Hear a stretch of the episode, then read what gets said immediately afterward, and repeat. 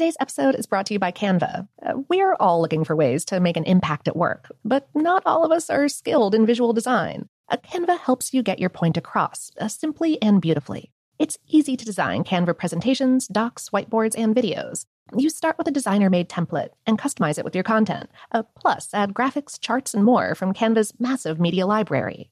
Whatever department you work in, Canva is perfect for any task sales decks, hiring docs, marketing brainstorms, employee videos, you name it. Anyone at work can design with Canva. Start designing today at canva.com. Designed for work.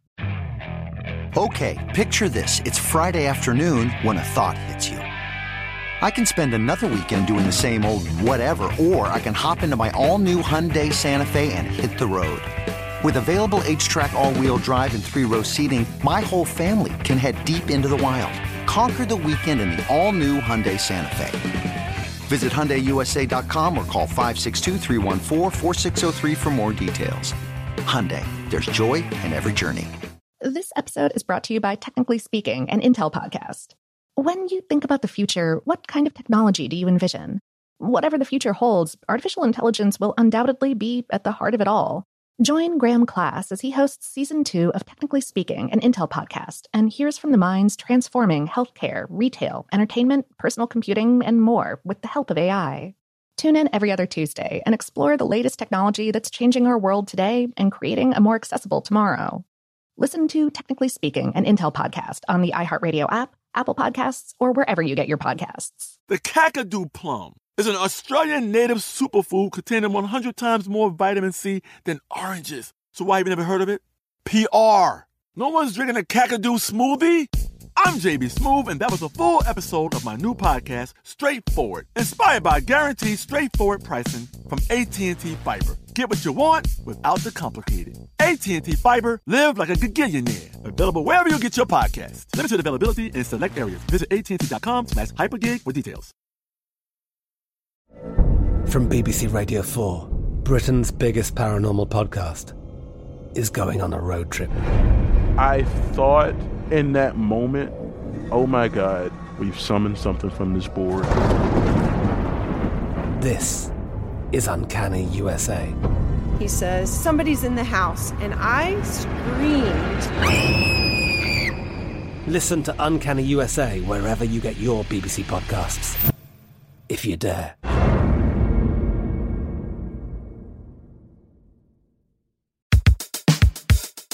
Welcome to Brainstuff, a production of iHeartRadio. Hey, Brainstuff, Lauren Vogelbaum here. Today's episode speaks frankly but non graphically about racial violence. For the better part of a century, American people of color lived under the burden of what are now known as Jim Crow laws. This racist system of segregation, mainly of Black people from white people, affected virtually every sector of American life and reached far beyond the South, where it was best known and most harshly practiced. Jim Crow laws and the deep wounds that they inflicted on American society are not relegated to the past tense. Their legacy is still felt in many ways today. We spoke with Stephen Berrey, a professor of American culture at the University of Michigan and the author of The Jim Crow Routine Everyday Performances of Race, Civil Rights, and Segregation in Mississippi. He said, Jim Crow was about so much more than laws. It really was an all encompassing system that involved political practices, economic practices, social practices, cultural practices. Some of that was about legal things, but some of it wasn't. One of the challenges why Jim Crow often seems like it's in the past, people tend to think that, oh, it was a few laws and we got rid of segregation laws and we got the Voting Rights Act, so that must have taken care of it. It didn't. These laws weren't named after a real life person. Jim Crow was a fictional character in a minstrel show, a representation of a black man, an exaggerated, stereotyped, and racist representation played by a white man on stage in blackface in the early 1800s. This character was a hit with many audiences, and by 1938, the term Jim Crow had become a racial epithet.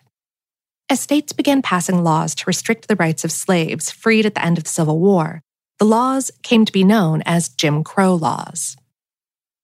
The Emancipation Proclamation of 1863 freed all slaves from states that had ceded from the Union, and in the following years, three amendments to the U.S. Constitution gave former slaves rights.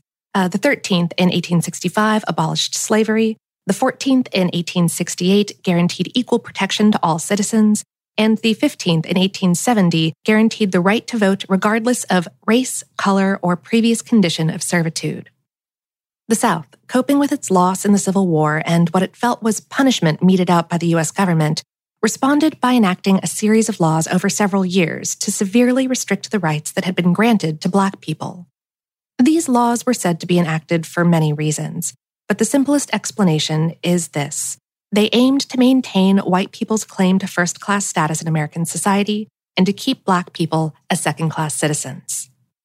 Here are a few early examples of these laws.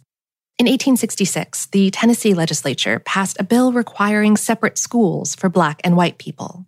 Between 1866 and 1955, Tennessee passed 20 Jim Crow laws, including ones that outlawed miscegenation and required segregation in public accommodations. In 1877, the new Constitution of the state of Georgia included requirements that primary schools be segregated, and it established a separate university for Black people. It also instituted a poll tax, which disproportionately affected poor Black people, effectively stripping them of the right to vote. Laws like these kept Black people from voting, and thereby from having a say in governance, it barred them from holding public office, thus slanting the justice system against them. It restricted them socially, requiring Black people to use different phone booths, drinking fountains, restrooms, and so on. It stymied them economically, and, in all, prohibited them from gaining equal footing with white citizens. By themselves, the Jim Crow laws were devastating. But, as Berrey points out, the legal aspect of Jim Crow was only part of the problem. Black people were also subjected to widespread violence and murder, implicitly condoned by much of white society and rarely prosecuted, that continued well into the 20th century. The Ku Klux Klan, originally a club for Confederate veterans, was born in the aftermath of the Civil War and has terrorized Black people for decades. In 2015, the Equal Justice Initiative released a report called Lynching in America Confronting the Legacy of Racial Terror. It documented, in the period between 1877 and 1950, almost 4,000 lynchings.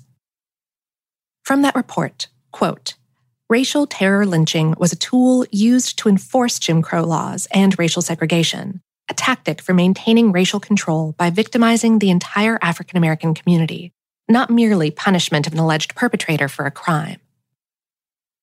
Berrey explained that the fears, frustrations, and injustices created by these laws and this violence seeped into everyday life. He said, There's this tendency to think of both Jim Crow specifically and racism more broadly as being this overt form that looks like the KKK, that looks like a cross burning, that looks like dramatic acts of violence. Sometimes it is that, but often it's much more subtle. It's in the air that we breathe and the water that we drink. Up until 1896, Jim Crow laws were limited to state and local regulations.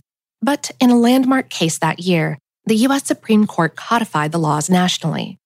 In Plessy v. Ferguson, the court upheld the Louisiana Separate Car Act of 1890. This act, also known as the Louisiana Railways Accommodation Act, required railways to, quote, provide equal but separate accommodations for white people and people of color. Unsuccessful challenges to this law brought it to the Supreme Court in Plessy v. Ferguson, and in their decision, the court held up the constitutionality of state segregation laws, which opened the door for even more restrictive Jim Crow laws in the coming years across the country. These included one that passed in Arkansas in 1903, stating that it was unlawful for white prisoners to be handcuffed or chained to black prisoners, and one from 1911 in Nebraska, which stated that marriages would be void if one person was white and one was one eighth or more black, Japanese, or Chinese. And one from 1926 in Atlanta that stated that black barbers couldn't serve white women or girls. In California in 1894, the state's constitution was amended to strip voting rights from anyone, quote, who shall not be able to read the Constitution in the English language and write his name. Remember that under these laws, even basic schooling wasn't necessarily available to people of color. And on top of all of this, violence and lynchings continued. Pockets of resistance to Jim Crow formed from time to time, Berrey says, especially after Black soldiers returned home from World War I and World War II and pressed for equal treatment. But the system of oppression remained strong. According to the Equal Justice Initiative, A white mob in Blakely, Georgia lynched William Little in 1919 for refusing to take off his uniform after returning home from World War I. Berrey said, African Americans always challenged the system, they always pushed back. Sometimes it came just in terms of teaching your children how you survive this system. Not only we want you to know these rules so that you're safe, but we also want you to know that you're just pretending. The poet Laurence Dunbar referred to this as we wear the mask. The idea was you're wearing this mask and pretending to go through the rules, but you're learning that that's not who you really are, that you're not really inferior, even though you're following those rules that are meant to tell you that. Three years after the end of World War II, on July 26, 1948, President Harry S. Truman desegregated the military, which was perhaps one of the first real steps toward the downfall of Jim Crow laws. It wasn't until 1954's Supreme Court decision in Brown versus the Board of Education, though, which ruled that separating school children on the basis of race was unconstitutional, thus overturning the idea of separate but equal expressed in the Plessy decision about 60 years earlier. The Jim Crow laws were dealt a fatal blow. Berrey explained World War II was a huge turning point. People are always pushing back and fighting. There's this constant struggle. But it became more visible then, and you do get this mobilization in the mid 1950s. The struggle to free Black Americans from Jim Crow had more setbacks to come, the Cold War was a hard time for anyone to question American values for fear of being branded a communist. But the turbulent 1960s, with the full throated protests of the Freedom Rides of 1961 and the passage of the Civil Rights Act in 1968, helped to solidify the idea that Jim Crow laws were a thing of the past and that segregation had no place in American society. Author Jerrold M. Packard, in American Nightmare The History of Jim Crow, wrote that, quote, Jim Crow was a disease that once permeated every fissure and fold of American society. Yet, in the past few years, voter suppression measures have been introduced by the hundreds. Black people in America today are incarcerated at a rate of more than five times that of white people. And as of 2015, investigative journalism by The Guardian found that Black citizens, and Black men ages 15 to 34 years in particular, are disproportionately the victims of deadly force by police officers.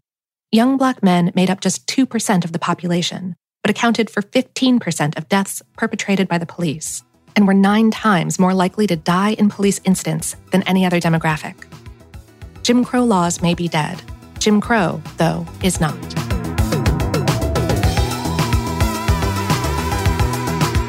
Today's episode was written by John Donovan and produced by Tyler Klang. For more on this and lots of other topics, visit howstuffworks.com. Brainstuff is a production of iHeartRadio. For more podcasts from iHeartRadio, visit the iHeartRadio app, Apple Podcasts, or wherever you listen to your favorite shows.